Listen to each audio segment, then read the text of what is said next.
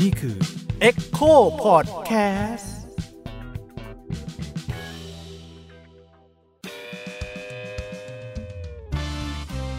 พาวเวอร์เพลง with rap against dictatorship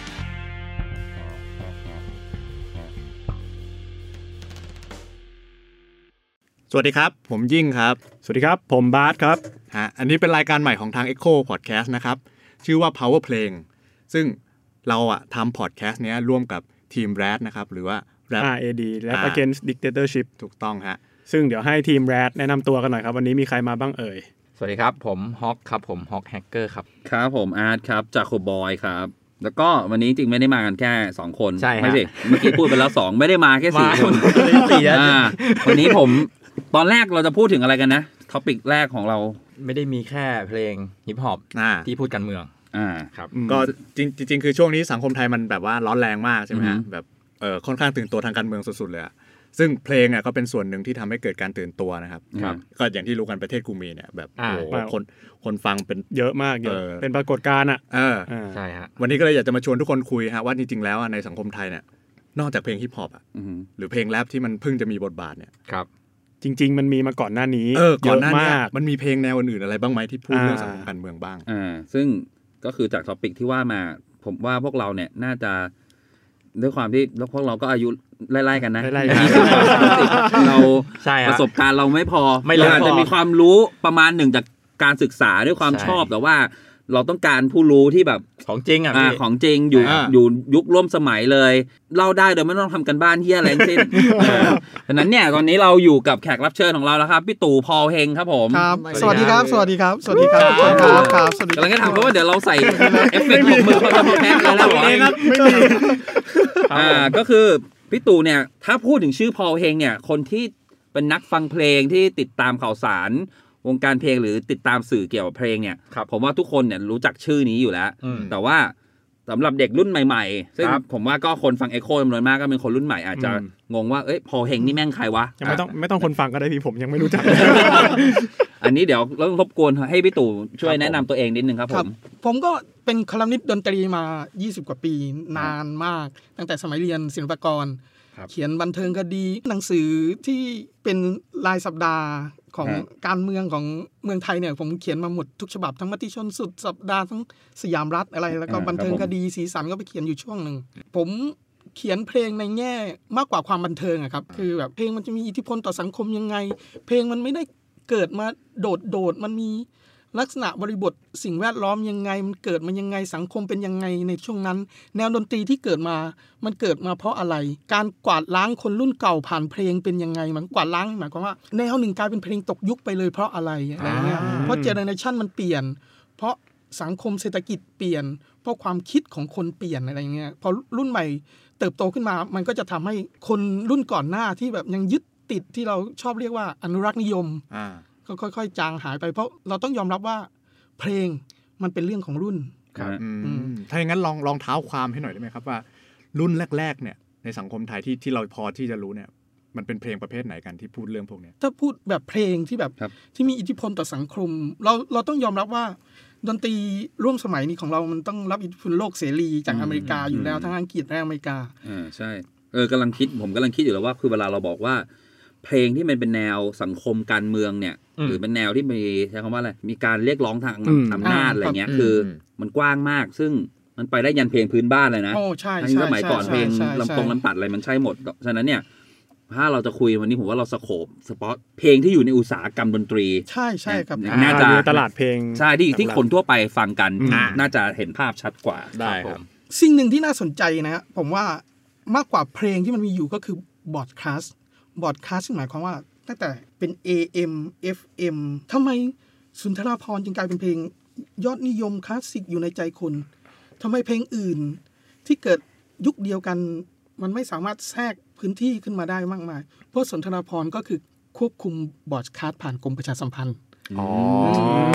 ก็คือสื่ออยู่ในมือใครซึ่ง ใช่ คนนั้น ใช่ ก็มีอำนาจ ในการเผยแพร่ เปิดมาก็เดือดแล้ว ไม่ไม่ไม่นี่นี่นี่คืออา อ่า เรื่อง อ่า จริงครับไม่ว่า อ่า ครับ ในอเมริกาเอง หรือว่า อ่า ที่ไหน อย่างอังกฤษยุคที่ชื่นบานมากที่สุดยุค 60 ปลาย 60 70 ที่แม่งเบื่อกับเพลงของ คนรุ่นพ่อรุ่นแม่เบื่อแบบ ยุคที่เขาเรียกเคาน์เตอร์หรือ เออ เคาน์เตอร์เคาน์เจอร์ใช่ไหมพี่ ใช่ สมัยนั้น ใช่มันก็มีพายเรตเรดิโอมาหนี้กฎหมายมีช่องว่างทางกฎหมาย อืม เพลงร็อกซึ่งเป็นเพลงอันเดอร์กราวซึ่งคนรุ่นพ่อแม่รับไม่ได้ อืม อืม ว่ามันรุนแรงมีเนื้อหาแบบตรงไปตรงมา ครับ มีลักษณะของความเป็นมารเป็นซาตานอยู่ในเพลง อืม ซึ่ง อืม อืม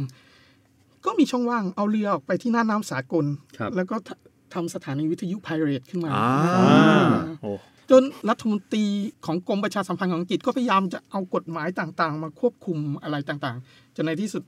ก็แพ้กฎหมาย แต่การหว่านเมล็ดพืช ในคนฟังเพลงรุ่นใหม่ เพลงเหล่านั้นเป็นที่ต้องการจนมาเข้าสู่อุตสาหกรรมอย่างเต็มตัวก็อยู่บนดิน อันนั้นคืออ อ ถ้าในบริบทอังกฤษก็คือเป็นช่วงที่ก่อตัวของกลุ่มพวกพังหรือเปล่าฮะ อ่าก่อนหน้าก่อนหน้า ก่ ก็ อนหน้า ยุค ใช่ไหม เจ็ดศูนย์พัง ครับผจะม พังพังจะมายุคเทชเชอร์มาก ครับผม เพราะมันเป็นยุคที่แบบเศรษฐกิจตกต่ำอุตสาหกรรมมลพิษอะไร ครับ ขึ้น แต่พังในอังกฤษก็มากับแฟชั่นบางส่วน ซึ่งต้อง อ่า ต้อง ใช่ ต้องยอมรับตร ใช่ งนั้น ใช่ใช่ แต่พลังที่อัดอั้น พลังที่คือวัฒนธรรมต่อต้านนะครับวัฒนธรรมขบฏแหกแหกกฎ ครับผม เกิดขึ้น อ้าว กูก็จะเล่น 3 คอร์ดอย่างเนี้ยแล้วก็ อ่า ซัดกันเต็มที่อะไรอย่างเงี้ยครับ ใช่ มัน มันก็เลยเป็นการปลดปล่อยความอัดอั้นเล่นกับสถาสถาบันบ้าง อืม อืม อ่าอะไรอย่างเงี้ย เป็นการเหมือนไม่การแสดงออกทางชนชั้นนะ คือถ้าอันนี้พูดแบบไม่ได้ไม่ได้ดูถูกนะ จะ ครั จะ บ ใช้ภาษาให้มันง่าย ๆ คือนั่นคือการแสดงว่าแม่เป็นดนตรีของคนชั้นต่ำอ่ะ ใช่เป็น กูเป็นคนชั้นต่ำที่กูจะเล่นดนตรีแบบเนี้ยอใช่อกมา ใช่เป็นคน กู ผลิต กูไม่เอาเพลงแบบเดิมๆของพวกมึงแล้ว เออใช่ กูจะไม่มันไม่ไม่ต้องเก่งไม่ต้องฝึกไม่ต้องอะไรแบบกูเล่นได้นิดนึงแล้วแหกปากร้องสิ่งที่คิดออกมา อ่า ใช่ใช่ครับ เพราะช่วงนั้นดนตรีกระแสกระแสหลัก มันจะเขาเรียกว่าโชว์เหนืออวดเก่งหมายความเป็นโปรเกรสซีฟร็อก อ่าครับ เออที่ต้องดนตรีสลับซับซ้อนมีความเป็นปัญญาชน มีการหาทฤษฎีมีตำนานมีอะไรเข้ามาภาษาสวยกวี แต่มีอีกคนกลุ่มหนึ่ง ซึ่งเบื่อออซี่ออสบอนเคยด่าวงพิงฟอยว่า คล้ายๆเด็กตื่นหมอยอะอะไรอย่างเงี้ยว่าแบบเออ อืม พยายามโชว์เหนืออะไร อืม ตอนนั้นพิงฟอยยังไม่เป็นตำนานนะ อ่า เอออะไรประมาณเนี้ยครับ แล้วก็มันก็จะมีเด็กกลุ่มหนึ่งที่เกิดมาในชุมชนแออัดชุมชนต่างๆ ของอังกฤษ ซึ่งข้าวก็แทบจะไม่กินก็มาระบายผ่านอือ่าม ดนตรีพลัง ครับ ซึ่งทุกคนมีโอกาสเข้าถึง DIY อะครับ อ่าครับผม ครับ ก็ไม่จำเป็นต้องแบบว่าเล่นฟิล์มฝีมือขนาดนั้น แต่คือแบบแค่เอ็กเพรสตัวเองออก ก็ มา ถ้าเป็นคือเขาชอบท่องกันก็คือขอที่หนึ่งขอที่สองขอที่สามหนึ่ง แค่นั้น เพลง อ่า อะไรอย่างเงี้ยนี่คือที่เวลาเขาพูดถึงดนตรีพังก็จะแซวกันได้คำนี้ อ่าอ่าอ่า one chord two chord three chord we got we got a song อ่าได้ละมาหนึ่งเพลง อ่า แล้วก็บันทึกเสียงก็จะขี้เหี้ยหวยห ใช่ วย ใช่ ด้วย DIY ก็คือแบบ นะฮะ อัดกันเองอะไรอย่าง ใช่ งี้ใช่ไหม อัดรวมๆเป็นแบบก้อนเดียว อ่า เลยอะไรเงี้ยไม่ได้มามีสตูดิโออ ม บันทึกเสียงทีละชิ้น ครับ แล้วก็สร้างกลุ่มก้อนกันขึ้นมาจนขยายตัวกลายเป็นกระแสหลักในที่สุด ซึ่งในอเมริกาเองก็เหมือนกัน ซึ่งมันก็เหมือนกับเป็นเพลงของคนรุ่นใหม่ไปเรื่อยๆอย่างนี้ป่ะครับ ใช่ใช่ค เพ รับ ราะว่าคนรุ่นเก่าก็ น คือเอ้ยคนรุ่นใหม่เองก็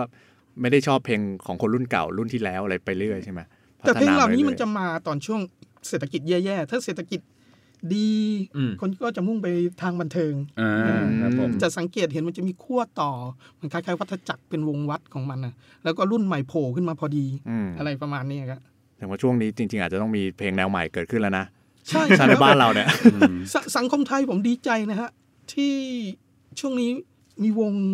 มีคณะดนตรีใหม่ๆ เยอะ แล้วก็มีช่องว่าง หมายความว่า สมมุติถ้าเรายังอยู่ในทศวรรษ 2520 2530 2540 สื่อมันมีจำกัด อ่า เพราะสื่อมีจำกัดการเคลื่อนไหวต่างๆ ดูสื่อบ้านเราที่ผมว่าบอร์ดคาสต์สำคัญ สื่อบ้านเราสัมปทานจากกองทัพบก อืม สัมปทานอสมท เพลงเหล่านี้ไม่มีโอกาสนอกจากตะเวนเล่นต่างๆ แล้วคุณก็ต้องไปไปเลีย ใช่ จงรักภักดีต่อค่ายเทป ไปหาคนโน้นไปหาคนนี้ไปผ่าน ครับ ซึ่งยุคนี้ผมว่าเป็นยุคที่ดีที่สุดของเพลงเหล่านี้ที่ในการสร้างสรรค์ เพราะมันมีช่องทางโซเชียลมีเดียต่างๆ มากมาย ครับ ไปฝากไฟล์ไปอะไรต่า อ่าง ครับผม ๆ แล้วทำช่อง YouTube เอง ซึ่งผมว่ายุคนี้อ่ะน่าจะเบ่งบานที่แต่น่าเสียดายที่แบบว่า พลังมันยังไม่ ยังยังไม่เยอะพอ ยังยังเพิ่งเริ่มอะไรอย่างเงี้ยนะ ใช่ ถ้า ใช่ ถ้าจะพูดในเบใช่อร์นะ มันมันมันเป็นช่วงที่เปลี่ยนผ่านอะผมว่า อ่าแล้วผมฟังแล้วผมเราเป็นนึกเชื่อมโยงกับที่พี่ตู่พูดมาก่อนหน้านี้ว่าเพลงพวกนี้มันมันมักจะมาช่วงที่เศรษฐกิจมันไม่ดีสังคมมันกำลังแย่แล้วพี่ตู่ก็บอกว่าเออช่วงเนี้ยมันเป็นช่องโอกาสดีที่เพลงแนวนี้กำลังมา ใช่ใช่ มันในหนึงมันเหมือนว่าเออตอนนี้สังคมเรากำลังเริ่มเฮี้ยด้วยห รือเปล่า โอ้โหมาเป็นทศวรรษแล้ว แล้วอย่างนี้ถ้าถ้าถ้าพูดถึงช่วงเวลาที่อ่าเป็นอุตสาหกรรมเพลงใช่ไหมครับ ครับ ของไทยเนี่ยครับถ้าย้อนกลับไปเนี่ย มันมีเคสไหนไหมครับที่เรียกว่ากบฏทางเพลงหรืออะไร ครับ เงี้ย สำหรับสังคมไทยอะฮะมันก็คือเบ่งบานสุดก็ 14 ตุลานะเพลงประเภทนี้ ครับผม แต่ก่อนหน้านั้น อืม มันจะมีเขาเรียกว่าเพลงชีวิต เพลงชีวิตหมายความว่าเมื่อก่อนมันจะมีลูกกรุงลูกทุ่งใช่ไหมครับ ครับ เกิดจากแผนพัฒนาอ่าเศรษฐกิจและสังคมแห่งชาติ เกิดจากอเมริกาเข้ามาในยุคสงครามเย็น ครับ อ่าก็คือยุคจอมพลสฤษดิ์ เออจอมพลสฤษดิ์หลังจากจอมพลปจอมพลปนี่เขาจะควบคุมสื่อไว้ทุก ก็คือมีสุนทราภรณ์มีอะไร อ่าครับ เพผลง ม อืม เกี่ยวกับอะไรต่างๆ นานา ซึ่งมัน ครับ ออก ผม มาจากภาครัฐ เรียกว่าวัฒนธรรมรัฐนะฮะ ครับ เออซึ่งวัฒนธรรมราชค่อนข้างน้อย ครับผม แต่พอบอดคาสต์วิทยุเริ่มมา ครับ ทุกคนมีช่องทางออก อืม แต่แต่มันก็จะกระจุกอยู่แค่ของรัฐใช่ไหมฮะ ครับผม คือยังไงก็ต้องไปเกี่ยวข้องกับรัฐ ใช่ อยู่ดี ใช่ ใช่ไหมฮะ เพลงก็ ในการที่จะส่งสัญญาณขึ้น ครับ วิทยุขึ้น ใช่ใช่ ขึ้น ใช่ เพลง ใช่ อะไรพวกนี้ ดนตรีมันก็ตอบสนองชนชั้นที่มีกำลังซื้อชนชั้นที่มีอำนาจหมายความว่าบันเทิงที่เราเรียกว่า อ่า เรียกว่ายุคสายลมแสงแดดมี ส เต้น มัย บอล ก่อน ลู คุณต้องมี ใน เงิน สวนอัมพร ซื้อไอ้เครื่องเล่นแผ่นเสียง เป็นเออ นี่เป็นดอก ใช่ ลำโพง ใช่ แล้วก็ต้องมีเงินซื้อแผ่น แผ่น ไวนิลมา ใช่ เพลงซึ่งอันนั้นคนจนก็หมดสิทธิ์ไป อืม ก็ต้องไปฟังตามวิทยุ ใช่ ซึ่ง ครับ ใครเขาเปิดที่อะไรฟังก็ต้องฟังตามนั้นอ่ะ ใช่แล้วก็กลายเป็นเพลงฮิต และคนที่จัดให้รางวัลต่างๆ ก็เป็นคนในภาครัฐเอง ครับผม อื ก็คือตั้งมาตรฐานไว้ มี ครับ มีรางวัลว่า ถ้าร้องเพลงเพราะแบบนี้เนี่ยก็ก็จะได้รับ ครับ การยอมรับอะไรอย่าง อ๋ เงี้ย การแต่ อฉะนั้นอันนี้คือเหตุผลที่เราจะต้องได้ยินแม้แต่แม่ผมอะเวลาเขาร้องคาราโอเกะกันเราเสียงมันต้อง เออต้อง อะไรเงี้ย เสียง เพราะว่ามันคือเพลงที่ถูกรัดเปิดในสมัยนั้น ใช่ นะ ครับซึ่งก็รับวัฒวัฒนธรรมมาจากดนตรีแบบป๊อปของอเมริกัน อืม ใช่ไหมฮะ อืม ซึ่งก็รับกันมา เพราะเราเงินมาจากอเมริกันทั้งนั้น อืม ในการสร้างแผนพัฒนาสังคมและเศรษฐกิจแล้วก็มันเกิดการไหลบ่าของคนในปริมณฑลอะไรเพราะกำลังพยายามเข้าสู่พัฒนาอุตสาหกรรม ก็มีเพลงที่แทรกเพลงลูกกรุงเหล่านี้มาลูกกรุงนี้มันก็สืบทอดมาจากสุนทราภรณ์นะครับ ผม ก็มีถ้าแบบจัดจ้านจริง ๆ พูดถึงชีวิตภาพชีวิตก็มีเสน่ห์โกมารชุน ครับผม เออเพลงควายควายอะไรที่ผมจำชื่ออ อ่า อ่าอ่า ผมผมไม่ไม่ทราบ เลือ ไม่รู้จัก ง เหมือนกัน เอ ฮะ อแล้วก็ก่อนหน้านั้นไม่ดังเลยนะฮะ ซึ่ง ชื่อ เดี๋ยวเอานี้ ชื่อ นิดนึง บุญน ก็คือ ภา เพลง แสงราศี ลูกกรุงที่ที่ที่ดังมาก่อนในช่วงนั้น เนื้อหาก็จะเป็นเพลงรักใช่ไหมฮะส่ ใช่ วนมา ครั ก บบันเทิงเป็นเพลงเพื่อการเต้นรำเป็น อ่า เพลง ครับผม อะไ อ่าแล้วพอมีพวกเพลงชีวิต เอ เข้า อ มา เพลงชีวิตเข้ามามีชื่อแสงนภาบุญราศี ครับผ เอ ม อก็มีเพลงสะท้อนภาพจนถึงครูคำลนอ่าครูเสน่ห์ที่แต่งขึ้นมา ครับผม นี่นี่นี่คือต้นทานของการเขียนเพลงที่เป็นเรียลลิสติก ครับผม อ่าสะท้อนภาพชีวิตของคนติดดิน ซึ่งก็เรียกว่าเปลี่ยนวิธีคิดการเขียนเพลครับผงม เลยอะไร แล้ว อ ตร ย่าง งเงี้ย ภาคดนตรีนี่คือมันต่างจากเพลงลูกกรุงสมัยนั้นด้วยไหมฮะ อ่าต่างครับเพราะเพลงลูกกรุงมันจะมีการเรียบเรียงดนตรีที่ค่อนข้างที่เป็นอะคาเดมี่ อ่า ใช่ไหมครับ ใหญ่ มีเออ ๆครับผม ดูแบบ เป็นบิ๊ ภาก พ แบ ใหญ่วนด์ ง เป็นอะไร ใหญ่ เอออ ม แต่วงพวกนี้มันก็จะเล่นแอคคอร์เดียน มีกีตาร์มีเครื่องเคาะ มีจังหวะ อ่า ลำโทนเข้ามา ครับผม เอาลักษณะของเพลงพื้นบ้านเข้ามาผสมผสานลำโทน เพลงอีเซลเพลงอะไรขึ้นมา คือเพื่อให้ ครับ มันเข้าถึงกลุ่มผู้ฟั ครั ง บ ได้มากขึ้นกว่าเดิมนะคือไม่ได้เกาะ ไม่ไม่ไม่ครับ ฟัง ก็ แค่ เซิร์ฟเซิร์ฟคนที่ไม่มีกำลังซื้อเซิร์ฟคนต่างจังหวัดที่เป็นแรงงานพัดถิ่นเข้ามา ครับผม ทำงานอยู่ในกรุงเทพ คนพวกนี้พอฟังลูกกรุงมันก็ฟังยากมันไม่ อ่า ถูก ครับผม จริตไม่อะไรต่างๆนานา แล้วสมัยนั้นเนี่ยอย่างที่บอกว่าเพลงลูกกรุงเนี่ยมันยึดสื่อไปหมดใช่ไหมฮะ ครับ แล้วพอมีเพลงแนวเพลงชีวิตออกมาที่มันเหมาะกับคนต่างจังหวัดคนพัดถิ่นที่มาทำงานในกรุงเทพเนี่ยอย่างที่บอกว่าสมัยนั้นนะการเข้าถึงเพลงมันไม่ใช่เรื่องง่าย ใช่ คนพวกนี้เนี่ยเข้าถึงเพลงจากทางไหนฮะหลังจากที่ วิ มี ทเพยุลงแนว อะครับ ชีวิตออกมา วิทยุ วิทยุ เออ เอาวิทยุเอาเพลงพวกนี้มาเปิดด้วย ใช่เพราะมันพอมันมีคลื่นเยอะใช่ไหมครับ ครับผม เพลงมันก็ต้องเซิร์ฟเซิร์ฟกลุ่ม ลูกค้าหลาย ลู แบ ก บ ค้าหลายแบบมากขึ้น อะไรอย่างเงี้ย ก็มีลูกค้าที่รับอิทธิพล เติบโตมารุ่นใหม่ ก็เป็นรุ่นหลังวัง 2499 ซึ่งแล้ว อ่า อ่า อัน ฟัง นั้น เพลง ก็จะ ฝ เป็น รั่ง เพลง กัน หกเจ็ดศูนย์เจ็ดศูน เอ ย์ อส่วนกลุ่มที่เป็น แรงงานอพยพก็ต้องฟังเพลงลูกทุ่งเหล่านี้ ซึ่งตอบโจทย์เขาก็จะไปฟังเพลงฝรั่งเข้าใจได้ไง ผมเลยไม่ไม่เคยด่าการก๊อปปี้เพลงเลยนะ ก่อนที่จะมีกฎหมายลิขสิทธิ์ปี 2537 เพราะ ครับ การทำสิ่งที่ง่ายที่สุดให้คนเข้าใจ อืม เพลงฝรั่ง เพลงอังกฤษที่ดีๆ ก็คือใส่เนื้อเพลงเข้าไป ใส่เนื้อ คือปลายเนื้อเพลง เอออซึ่งซึ่งผมมักจะปฏิเสธว่า คนรุ่นใหม่เนี่ย ชอบเอาความคิดบรรทัดฐานของคนรุ่นเนี้ไปพิพากษาคนรุ่นนั้น อ๋อเป็นเพลงกอล์ฟอะไรอ แต่ ย่าง ว่าเป็นเพล งี้ งก๊อปไม่มี ซึ่งความจริงมันมันต้องเข้าใจเขาอะครับ อ่าๆ เออ ก็คือ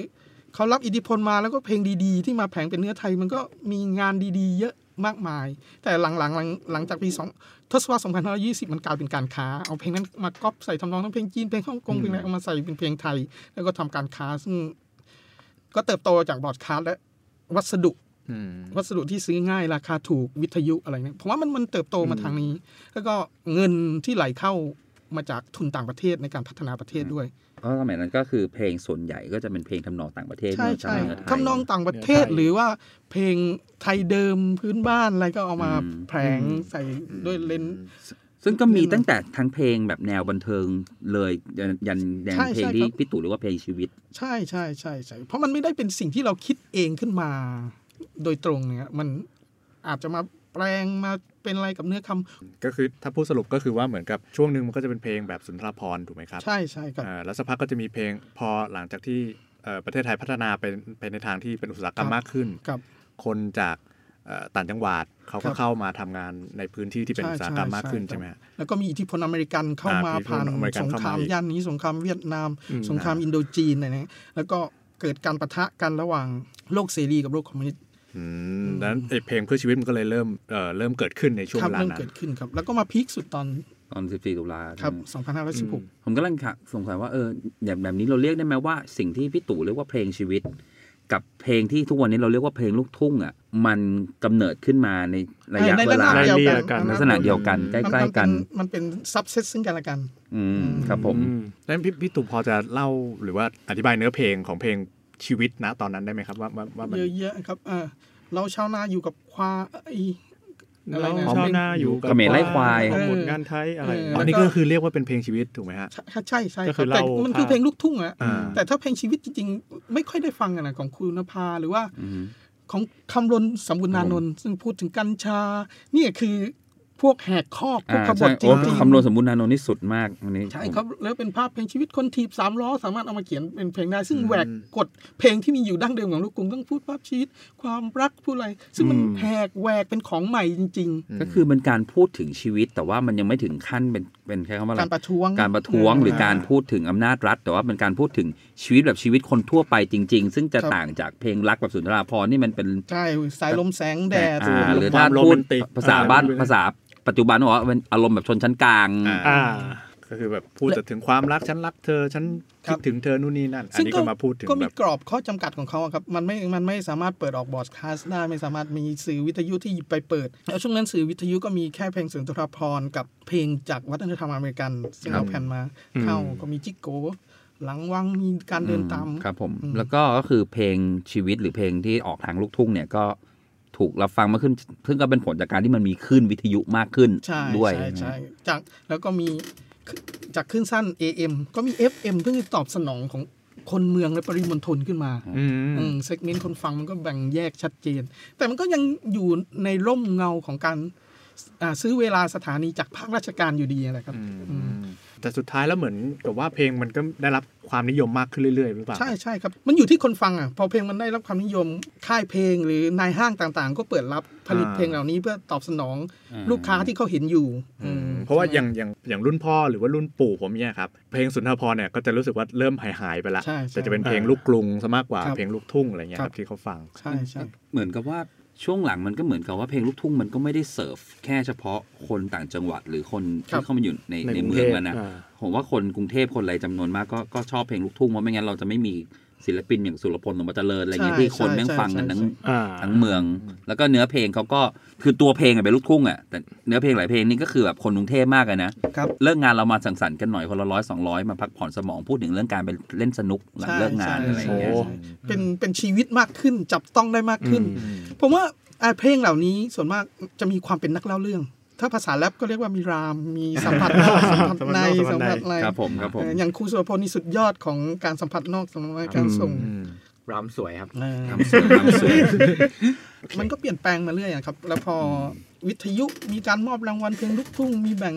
อ่า ผมผมไม่แม่นเรื่องพศนะ อ่าเข้าใจ เออก็มีการพัฒนาตอบ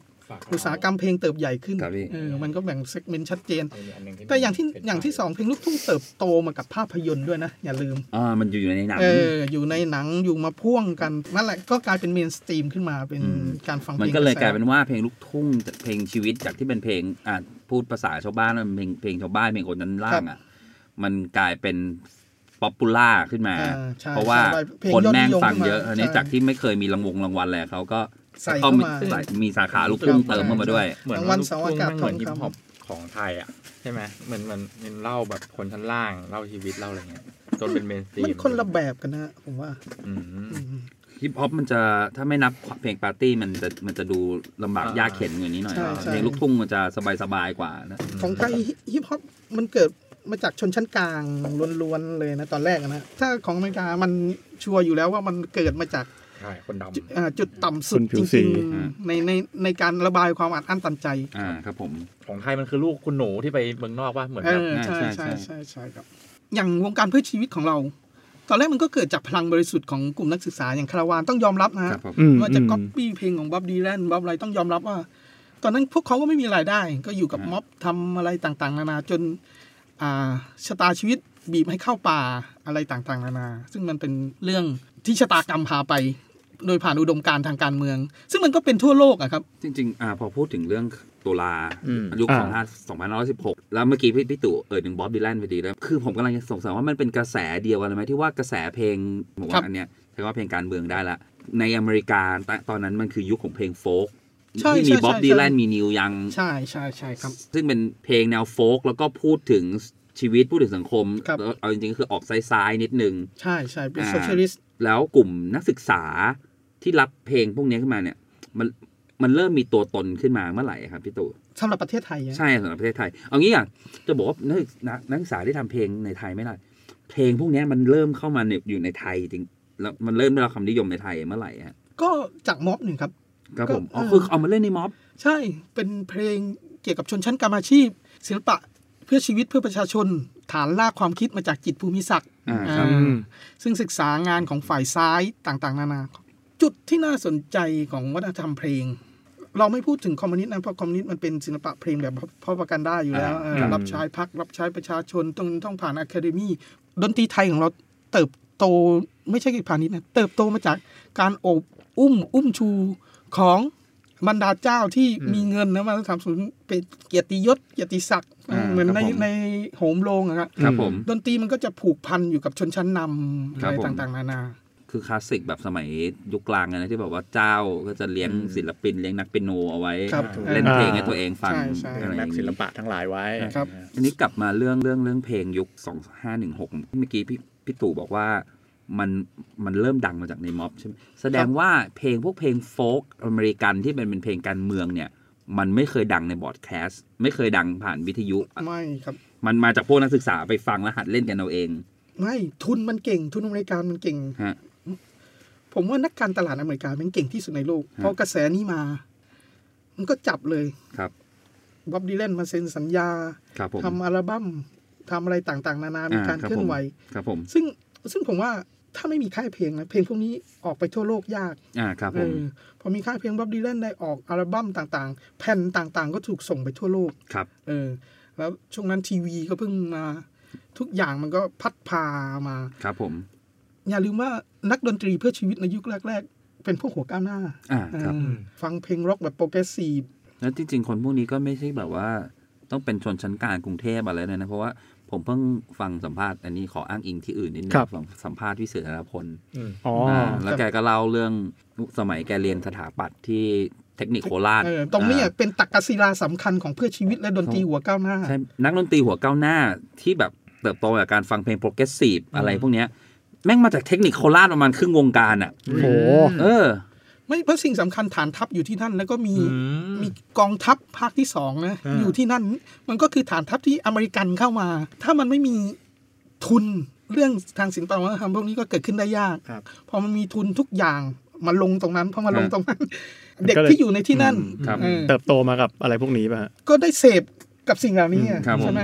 ครับ ซึ่ ผ ง ม ได้ฟังก่อนคนกรุงเทพอีกอ่ะ ครับผม ก็จากแผ่นที่นำเข้าโดยตรงมาจากให้ GI อ่าครับ เออในฐานทัพต่าง ก็คือยุคยุคนั้นเอาเข้าจริงแล้วยุคนั้นต่างจังหวัดเนี่ยทางด้านเพลงเนี่ยอาจจะหัวก้าวหน้ากว่าในกรุงๆเอ เทพ อ ซะอีกในลักษณะการฟังนะของกรุงเทพก็ยังติดอยู่กับบอร์ดคาสต์ที่ภาคราชการที่ใครสัมปทาน อ่า ไปซื้อเวลามาก็ไปจัด อ่าก็ใช่เอ่อถ้ามันนึกถึงมันก็ใช่เพราะว่าอย่างพวกนักดนตรีเฟี้ยวๆที่เรารู้จักกันในยุคหลังแหลมมอริสันหรืออะ เอ ไร อครับ อืม พวกนี้ก็ต้องหอบเครื่องดนตรีไปเล่นกันต่างจังหวัดหมดแล้วไม่ ใช่ มีใครเล่นใน ไม่มีกรุงเท ใคร พนะ อ่า ตามแคมป์อืมซึ่งมันก็เป็นแหล่งรายได้ที่สำคัญ อืม แล้วนี้พอมาถึงเรื่องม็อบเนี่ยก็คือ มันเหมือนกับว่าเด็กๆ จากต่างจังหวัดเองก็ นำเข้าพวกนั้นเข้ามาในม็อบอย่างนี้ป่ะครับ ไม่ครับก็คงเป็นนักศึกษา อืม วันนั้นนักศึกษาทั้งธรรมศาสตร์ทั้งอะไรมันก็เป็นพวกหัวก้าวหน้าอยู่แล้ว ครับผม ก็พยายามติดตามข่าวความเคลื่อนไหวต่างๆ นานา ทั้งศิลปะทั้งดนตรีอะไรต่างๆ นานา อืม แล้วยุคนั้นมันปิดกั้นไม่ได้เปิดกว้าง เราเป็นเผด็จการยุคนั้นใช่ไหม อ่า แต่เราไม่สามารถต่อต้านซอฟต์พาวเวอร์ได้หรือว่า อ่า วัฒนธรรมกลืนกายจากอเมริกาได้ อ่า อืม เพราะผู้มีอำนาจสูงสุดบ้านเราเอาเงินจากเขาอ่ะ อืม อ่า เออแล้วคุณจะ ไปต่อต้านเขา ไม่ ไม่ เอา ได้ ศิลปะว่าทำเขาไม่ สังเก ได้ ตอเมริกาเนี่ยก็สนับสนุนเผด็จการบ้านเราแหละนะตอนนั้นเพื่อจะต่อสู้กับคอมมิวนิสต์ ครับ แต่อีกด้านหนึ่งอเมริกาแม่งก็ต้องขายของ อืม แล้วตอนนั้นเนี่ยอะไรที่มันดูขบฏขบฏแม่งเสือกขายดีอเมริกาก็ต้องเอามาขาย ใช่ใช่ อ่า ใช่ ผู้ปกครองบ้านเราที่แม่งอาศัยเงินอเมริกาอยู่ก็ต้องยอมให้อเมริกาขาย ต่อต้านก็ไม่ได้ อย่างนี้แบบ อืม ซึ่งขบวนการของนักศึกษาที่รับอิทธิพลฝ่ายซ้ายมาศิล ครั ปะ บ เพื่อชีวิตศิลปะเพื่อประชาชน ฮะ ดันเล่นเพลงโฟกที่ได้อิทธิพลมาจากอเมริกา อืม แล้วแต่งเล่าเรื่องแบบโซเชียลิสต์ อืม ผ่าน อืม นี่ ครับผม อ่าขูดน้ำกินทำนาแห้งแล้ง แต่ผ่าน อ่า เพลงโฟกแบบเสรีนิยมอเมริกา ซึ่งเพลงพวกนี้เริ่มมาจากกลุ่มนักศึกษาอย่างเทคโนโคลาชที่มาร่วมประท้วงกับนักศึกษา ธรรมศาสตร์จุฬาที่ก่อตัวกัน ครับ กับกวีต่างๆ กับบรรดาปัญญาชนนักคิดอย่างอาจารย์เสกเลย ครับผม เออทุกคนไม่มีฝีมือทางดนตรี อืม ดังนั้นโฟกก็คือตอบโจทย์ เใช่การโฟกตอบโจทย์ที่สุด และการใช้ท่วงทำนองจากศิลปะเพื่อชีวิตเพื่อประชาชน ก็มันจะเป็นกรอบอีกกรอบหนึ่งให้เขาที่ต้องเดินตามรอยนี้ เพราะการเล่าเรื่อง ป็นรอยแบบจิตรภูมิศักดิ์ เออ ซึ่งมันก็จะมีกลิ่นแบบลูกทุ่งหใช่นีไม่ได้ ใช่ การเล่าเรื่องที่ดีที่สุดก็คือการเล่าเรื่องผ่านดนตรีโฟก ครับผม เพราะทุกคนฟัง ฟังได้ มันฟังง่าย ฟังง่าย ฟังผ่านเนื้อหา ฟังแล้วเข้าใจเลย อืมแล้วสิ่งที่สำคัญของคนไทย ผมบอกเลยว่าคนไทยลักษณะจินตภาพทางดนตรีต่ำมาก คนไทยสนใจเนื้อร้องมากที่สุด อ่าครับผม จริงถ้าเนื้อ ดัง ร้อ นั้ ง นมั ไม่ น โด ต้อง น เป็นเพลงที่ฟังแล้วได้ยินเนื้อร้องชัด แคชชี่แคชชี่หู เออ จำง่ายอย่าง ชัด นี้ป่ะ ชัดมีความหมายตรงไปตรงมาเขารับได้ทันที มันจึงเป็นปัญหาของคนไทย ครับผม และในเรื่องเราจะเห็นการผลิตซ้ำมากมายของคนไทยที่เออเอาสิ่งที่ติดหูมามาทำมาใส่ ๆ ใส่เสียง การ ไท เล่าย เรื่องเอออะไรแบบ อ่า ประมาณนี้นั่นแหละมันก็คือ เราเราบอกว่าเพลงมันจะลอยมาตามลมแล้วมาปักหมุดเลยไม่ได้ อื เพลงมันก็เกิดจากสิ่งเหล่านี้ ครับ ซึ่ง ผม ขอบรวมกัน เออก็เลยกลายเป็นว่าไอ้พวกเพลงแนวหัวก้าวหน้าที่เป็นเชิงสเคริกหรือโปรเกรสซีฟก็จะอยู่ในอ่าหมู่นักศึกษา ครับ ศิลปะ ปัญญา อะไรเงี้ย ชนพวกอาจารย์ ฟัง พวกอะไร แต่ว่าไม่ได้เอามาใช้กับมวลชน ครับ เพลง ก็ ที่เอามาใช้กับมวลชนก็จะเป็นเพลงแบบโฟกที่เข้าถึงได้ง่าย ใช่ใช่ใช่ใช่แล้วมันก็เกิดเหตุการณ์ล้อมป่าเข้าป่า อืมหนีเข้า จาก ป่า สาย ไป เพื่อชีวิตก็กลายเป็นเพลงรับใช้พักรับใช้ อ่า อุดมการณ์ไปหมดเออก็กลายเป็นเพลงป่าเพลงปฏิวัติกันไป อืม แล้วหลังจากนั้นคนที่อยู่ในเมืองที่ประกาศตัวเองว่าเป็นพวกจัดตั้งพวกอะไรก็ ครับผม รับไม้มาอย่างวงแฮมเมอร์ อ่า อย่างวงคาราบาวอะไรเนี่ย ครับ ผม มันเป็นชุ่มขั้วต่อ แล้วตอนนั้นอุตสาหกรรมดนตรีก็เบิกบาน ทีนี้พอเป็นเพลงโฟกเสร็จปุ๊บเนี่ย เหมือนกับว่ามันก็ก้าวกระโดดไปเลยใช่ไหมครับ คือมันไม่ได้ผ่านไซโคลิกหรืออะไรพวกนี้เหมือนอย่าง อ่า เมืองนอก อ่า เขาใช่ไหม ไม่ไม่ไม่ไม่ ก้าวกระโดดมาถึงมาเป็น ใช่ ร็อกเลยป่ะคใช่รับ ใช่ หรือว่า ก็มาเป็นล็อกเป็นโฟกล็อก เป็นโฟกล็อก ธรรมดา โฟกล็อกแล้วก็ก็คือถ้าถ้าเอายกตัวอย่างแบบคาราบาวก็คือ สามชุดแรกโฟกล็อกเลย ก็เป็ ตั้ง น folk ตั้ rock ง หมด ตั้งแต่ เลย ลงขี้ ใช่ เมาแปะขายขวด วันนี้พกวันนี้พกนี่เริ่มจะเป็นล็อกแอนด์โรขึ้นมาหน่อยหนึ่งแล้วก็ทอทหารอดทนก็ยังเป็นโฟกล็อก แล้วก็มากลายเป็นล็อกแบบเต็มๆในชุด อ่า แมดอินไทยแลน ใช่ ด์ อันนี้เดี๋ยวอันนี้เราจะ จริง กักคาไว้ราบาวเดี๋ยวขอ เราจะกักไว้นิดนึง กัก เพ ไว้ ราะเดี๋ยว หน่อย เราจะมีพูดเรื่องคาราบาวกันเต็มๆ ล้ อี วน กเท ๆ ป อ่า หนึ่ง ใช่ใช่ หรือคาราวานก็เช่นกันก็มีหลายๆ เพลงที่เป็นเพลง Master of War เพลงอะไรต่างๆนานาเพลงนกสีเหลืองก็ หลายๆ เพลงก็เขาเรียกว่าเป็นการแผลงประยุกต์ ครับ อืมเรียนอย่างวงดนตรีโฟกของอเมริกา ซึ่งซึ่งจริง ๆ มันไม่ใช่เรื่องผิดในยุคนั้นใช่ไหม ไม่ใช่เรื่องผิดครับ ผมเรียกว่าซอฟต์พาวเวอร์คือวัฒนธรรมกลืนกลาย คือเอาจริงๆอ่ะสำหรับผมนะ อันนี้อาจจะนอกประเด็นนิดนึง อ่า ผมสำหรับผมแม้แต่ยุคนี้ผมก็ไม่คิดว่าผิด อื ผมคิดจะบอกว่า ไม่ไม่ผิดเลยก็ไม่ใช่แล้วถูกเลยก็ไม่ใช่ มันขึ้นอยู่กับเจตนา ใช่ ว่า ใช่ คุณ ใช่ ทำมาด้วยเหตุผลอะไร อย่างถ้าเป็นยุคนี้สมมติว่าผมไม่เอาเพลงของ บุญนุ่นออกมา วางบูโนมาอย่างเงี้ยแปลเป็นเนื้อไทยแล้วก็ ก็ คื โด อน จับแน่ เอามาอ่าอันนี้คือเอามาทำมาหาแดกเฉยๆมัน อันเนี้ยมันไม่ไม่มีประโยชน์อะไรไงแต่ว่าในสมัยนั้นมันคือ เครื่องมือที่ใช้ในการสื่อสาร ใช่ใช่ใช่ใช่ กับคน เพราะว่าถ้าคุณทำเขียนเพลงขึ้นมาใหม่เลยคนแม่งก็จะไม่อยากฟัง เพราะว่าเขาไม่รู้จัก ไม่เพราะพวกนี้มันพิสูจน์มาจากคนฟังเป็นหลายร้อยล้านทั่วโลกแล้วว่า อืม มันเวิร์ก ดูแน่เออใส่เนื้อไทยดี อันนี้อย่างพอคาราบาวใช่ไหมครับเอ่อสมมติว่าอ่ะสมมติแบ่งเป็นช่วงพรีคาราบาวใช่ไหมฮะมันก็จะเป็นช่วงเอ่อเพลงของนักศึกษาที่อินพอร์ตอะไรเข้ามา ๆครับ จนกระทั่งอ่ามาถึงเพลงที่ได้รับอิทธิพลจากพรรคคอมมิวนิสต์อะไรอย่างนี้ใช่ไหมครับ จนตกมาที่คาราบาวเนี่ย เริ่มเปลี่ยนเป็นโฟล์กร็อกแล้ว แต่ถ้าในความคิดของคนปกติคนทั่วไปคนนอกที่ไม่ได้แบบเอ่ออิฟังเรื่องเพลงอะไรมากเนี่ย ครับ ก็รู้สึกว่าพอเพลงที่พูดถึงเรื่องการเมือง หรือว่าพูดถึงสังคมการเมือง หรือว่าเป็นเพลงโฟล์กอะไรพวกเนี้ยค ครั รับ บ มันก็จะหยุดอยู่ที่แค่คาราบาว หลังจากนั้นมานี่มันมัน มันเป็นยังไงบ้าง มันเป็นยังไงบ้างครับ เออ ทำไมมันหายไปหรือว่ามันจริงๆ มันไม่ได้ วง หายไปครับ ไทำลายในประเทศไทยมัน เพราะมันคือธุรกิจ อืม เข้าใจไหมอุตสาหกรรม อ่า บันเทิงมันเติบโตขึ้น อืม เพลงเหล่านี้ไม่ไม่ได้ไปรับใช้อุดมการณ์อีกต่อไปแล้ว อืม อ่าสงครามเย็นกำลังจะยุติ อืม คอมมิวนิสต์พิสูจน์ให้เห็นแล้วว่าในเชิงเศรษฐกิจไม่ได้ ทศวรรษปี 2520 เวียดนามก็พยายามปรับภาพเศรษฐกิจ อืม อ่าโซเวียตเอง ประเทศก็กำลังแตกจีน ตั้งแต่ปี อืม 2518 มาจับมือกับไทย อืม ผ่านรัฐบาลหม่อมราชวงศ์คึกฤทธิ์ ครับ เราสมานฉันท์กับจีนทำให้เราไม่โดนทฤษฎี โด โดมิโน อืม เออทำให้กลไกเรื่องอุดมการณ์อุดมคติการต่อสู้ปะทะกัน มันมามุ่งสู่ทุน อืม อืม แล้วอุตสาหกรรมดนตรีผ่าน วัสดุ วัสดุที่ถูกลง อืม เครื่องรับวิทยุที่ถูกลง ทุกคนสามารถเข้าถึงได้ อืม เทปทุกคนสามารถซื้อได้ อืม มันก็กลายเป็นกลไกของอุตสาหกรรมดนตรี เพลงเพื่อชีวิตซึ่งมีคนฟัง คนฟังกลุ่มนี้ ก็คือคนฟังที่เป็นชนชั้นแรงงาน คนฟังต่างจังหวัดรุ่นใหม่ที่ลูกทุ่งกลายเป็นเรื่องเชยหมายความว่า อืม ผมจะให้เข้าใจไอ้ปัจจัยตรงนี้ก่อน วัฏจักรของเพลงหรืออุตสาหกรรมเพลง เพลงทีแรกที่มันเป็นเพลงยอดนิยมใช่ไหมฮะพอยอดนิยมคนก็ศิลปินคนอื่นก็ทำเรียนแบบนักร้องนักดนตรีก็ทำทำในสไตล์นี้ พอถึงจุดหนึ่งมันก็เสื่อมพอรุ่นต่อไปเกิดมา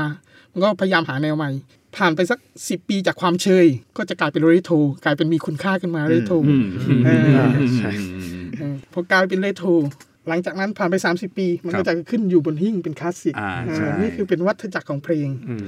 ซึ่งเรื่องพวกนี้ก็ตอบคำถามนี้ได้ว่า คนฟังเพลงสามารถเข้าถึงได้ง่าย พอคาราบาวออกทุกคนมุ่งไปที่ที่แผง หรือว่าอัศนีออกทุกคนมุ่งไปที่แผงทุกคนโอ้ได้มาแล้วฟังร้านตลับเป็นเรื่องง่ายๆ ของอุตสาหกรรมเพลงแล้วเพื่อชีวิตคุณจะไปพูดสิ่งที่คนไม่สนใจทำไม จะไปพูดถึงเรื่องอุดมการณ์ของสงครามเย็นอุดมการณ์เพื่อคนเรียกความชอบธรรมเพื่อคน ครับผม เชื่อ อืม เข้าใจ แล้วคนที่เป็นคนชั้นกลางที่อัพขึ้นมาที่มาหากินอยู่ในกรุงเทพไม่ว่าทั้งทำราชการ แรงงาน เออ ทั่วไป แรงงานต่างๆ มาทำโรงงาน และนิคมอุตสาหกรรมทางภาคตะวันออกก็เพิ่มขึ้น นี่คือฐานลูกค้าสำคัญของคนฟังเพลงอันนี้ที่ทำให้ Made in Thailand สามารถสร้างสถิติถึง 5 ล้านตลับ 5 ล้านก๊อปปี้กลุ่มฐานซึ่งเป็นชนชั้นแรงงาน ที่เป็นชั้นจบม .6 แล้วไม่มีเงินเรียนต่อก็เข้ามาเป็นแรงงานที่นี่ แล้วคนเหล่านี้จะฟังลูกทุ่ง อืม ก็เป็นเรื่องเชย เป็นเรื่องเชย พูดง่ายๆสิ่งที่เสิร์ฟเสิร์ฟเขาก็คือคาราบาวและเพลงเพื่อชีวิตในรุ่นนั้น อ่าเพราะว่าถ้าจะเขาจะไปฟังพวกสตริงคอมโบอะไรพวกนี้มันก็ เออ มัน ไไ ดูเป็น ใ ชนชั้นกลางไป เออ มันดูไม่ ใช่ทง ไม่เหมาะกับเขา สูงสูง มันก็คือด้านหนึ่งก็พูดได้ว่าเพลงเพลงเพื่อชีวิตมันคือ เพลงลูกทุ่งที่เท่ขึ้น ใช่ ในสมัยมีมีความเป็น นั้น ร็อกมากขึ้น อ่า เออเพลง เข้าถึงคนได้ง่ายขึ้น เพลงลูกทุ่งที่เป็นร็อก อืม อ่า อ่าใช่ ทำไมเสกโลโซซึ่งสามารถสมานฉันท์และกลายเป็นซูเปอร์สตาร์ได้ เพราะเสกโลโซสามารถนำคำว่าร็อกแอนด์โรอัลเทอร์เนทีฟร็อกผสมผสานกับการเขียนเนื้อแบบเพื่อชีวิตและลูกทุ่ง อืม ที่ตอบโจทย์ผับเพื่อชีวิตได้ เสกโลโซคือการกลืนกายครั้งสำคัญของอุตสาหกรรมเพลงหลังในทศวรรษที่ 2540 อืม ต้องมีอีพี เรื่องนี้ต้องขอบคุณต้องขอบคุณ ต้ ต้ อ อง งขอบคุณซาตานจริงๆนะ ต้องต้องมีอีพีหนึ่งงอกสำหรับพิเศษละ จริง ๆ เป็นคนที่สามารถเชื่อม และตลาดเพลงเพื่อชีวิต นอกจากการซื้อเทปและซีดียาซีดี ก็ไปอยู่ที่ผับเพื่อชีวิต คนที่ทำงานโรงงานเหล่าเนี้เป็นคนรุ่นหนุ่มสาว ครับ เราต้องยอมรับว่าคนรุ่นนี้ คนในกลุ่มเนี้จะซื้อบ้านก็ยาก ครับ แล้ว ผม เพลงของคาราบาว หรือเพลงของกลุ่มเพื่อชีวิต ครับ ก็ตอบเป็นกระบอกเสียงในหัวใจของพวกเขาอ่ะ อืม พูดเรื่องที่เขารู้สึก อืม พูดเรื่องที่เขาอยากพูด ผ่านความสวยงามของบทเพลง ครับ และสามารถนำดนตรีชาชาชาหรือชาชาลาตินล็อกมาผสมผสาน ให้เขาหลุดจากภาระงานที่เขาทำประจำในชีวิต แต่คุณบางคุณก็เข้าผับสุดสัปดาห์เข้าผับเพื่อชีวิตไปบันเทิงไปเจอ ผู้คนไปเจอพวกเดียวกัน พูดเรื่องเดียวกัน แล้วเพลงบนเวทีก็ สนุกสนาน เออเป็นกระบอกเสียงกู ในด้านหนึ่งก็คือผมว่าก็คล้ายๆ ศาสนาในยุคก่อนน่ะ ครับ คือศาสนามันเป็นที่พึ่งพิงให้คนสบายใจขึ้นหลังจากที่ เออ ไป ใช่ หน้ามาทั้งวัน อันนี้ก็เปลี่ยนศาสนามาเป็นการฟังดนตรีมา หลังจากทำงานเหนื่อย ไปมาดื่เหล้า ทั้งวัน ไปอะไร สาวก็อยากหาหนุ่มหนุ่มเออคนนี้อยู่โรงงานนี้นะคนนี้อยู่โรงงานนี้เออ อ่า เออพอเพลงชอบก็ซื้อเทปคาสเซ็ตหกสิบาทเจ็ดสิบาท เปิดฟังเพลงซ้ำได้ อ่า เออขอเพลงสถานวิทยุ เออเชื่อมเป็นประชาสังคมเราตอนนี้เราประชาสังคมออนไลน์แต่ของเขาประชาสังคมผ่าน อ่า วิทยุ Broadcast FM อ่า ดี AM ดีเจในชุมในท้องถิ่นต่างๆ จังหวัดต่างๆ ดังมาก สมัยก่อน อ่าอันนี้คือ ทุกน อันนี้ท่านพูดในเชิงเศรษฐกิจก็คือมันมาพร้อมกับการมีเทปคาสเซ็ตด้วยเนาะ ใช่ใช่ แต่ที่แต่ ใช้ ก่ วั อน ส เนี่ย ดุ มันต้องใช้แผ่นเสียง ซึ่งคนจนเนี่ยเลิกคิด มัน เลย ซื้อไม่ได้อยู่แล้วมันแพงมาก อ่า อืม ตอนนี้เรามาถึงจุดนี้แล้วเนี่ย ยังไงเราเราหลีกหนีเรื่องเพลงเพื่อชีวิตไม่ได้ละแล้วผมคิดว่าเรื่องเพลงเพื่อชีวิตเนี่ยเราอยากคุยกันเต็ม ครับ ๆแบบเฉพาะเลยกัน อืม EP หน้า อืม งั้น EP อ่า นี้เราว่าเราน่าจะแบบว่าปูพื้นฐาน แน่นมากเลย อ่า ปู ชิบหายแล้ว พื้นฐานที่แบบว่านำมาสู่เพลงเพื่อชีวิตละ อืม เราบอกว่าตรงเนี้ยเราน่าจะโอเคแล้วนะแล้วเดี๋ยว อ่า เทปหน้าเนี่ยเมื่อกี้พูดไปแล้วแหละว่าเราจะพูดเรื่องคาราบาว แต่จริงๆ อ่า ถ้าพูดในภาพรวมก็คือเพลงเพื่อชีวิตโดยรวมนั่นแหละ เพราะว่า อืม มันเลี่ยงไม่ได้อยู่แล้ว เพราะว่าคาราบาวไม่ได้มาเดียว ออ ๆคาราบาวไม่ได้มาเดียวๆคาราบาวมากับกลุ่มคนแบบของเขา ซึ่งมันขึ้นมาพร้อมกัน แล้วเดี๋ยวเทปหน้าเรามาคุยกันแบบเจาะลึกก่อนไปก็คือ ตอนเนี้ยพี่ตู่ก็ทำหลังจากที่ออกจาก Post Today โทสเดย์มาก็คือมาทำ เพจ เพจแฟนเพจนะครับที่แต่ก็เขียนเรื่องดนตรีเหมือนเดิมนั่นแหละ แล้วก็ลงลึกชิบหายก็คือว่าเป็นเพจดนตรีแบบเนเนื้อหาแน่น ๆ เลย ที่ไม่ได้ลงแค่ข่าวสารชื่อ เพลงฮอลกับ ของ ของพ Paul อลเฮง Heng อ่าเดี๋ยวให้ อ๋อ พี่ตู่ฝากแฟ ครั น บ เพจหน่อยครับผ ก็ ม ฝากอาหารกันด้วยครับ ตอนนี้มี กด แฟนเพจสามพันคนก็ลองเข้าไปอ่านกันดูนะก็พยายามสร้างประชาสังคมดนตรี พยายามจัดคอนเสิร์ต พยายามอะไรต่างๆ นานาสำหรับคนที่ฟังดนตรีมากกว่าความบันเทิง เราอยากให้มีทางเลือก อย่างเพลงพื้นบ้านเพลงอะไรก็พยายามจัด โอเคครับ แล้วเดี๋ยว โอเค EP หน้าเราเจอกันอีกรอบหนึ่งคอน ครับ โอเคครับผมยังไงเดี๋ยวไปติดตามต่อกันใน power เพลง with RAD ครับ ใน EP ที่ 2 ครับผมเดี๋ยว ตอนนี้ก็ สวัสดีครับ สวัสดี ครับ เดี๋ยวเจอกันครับผม ค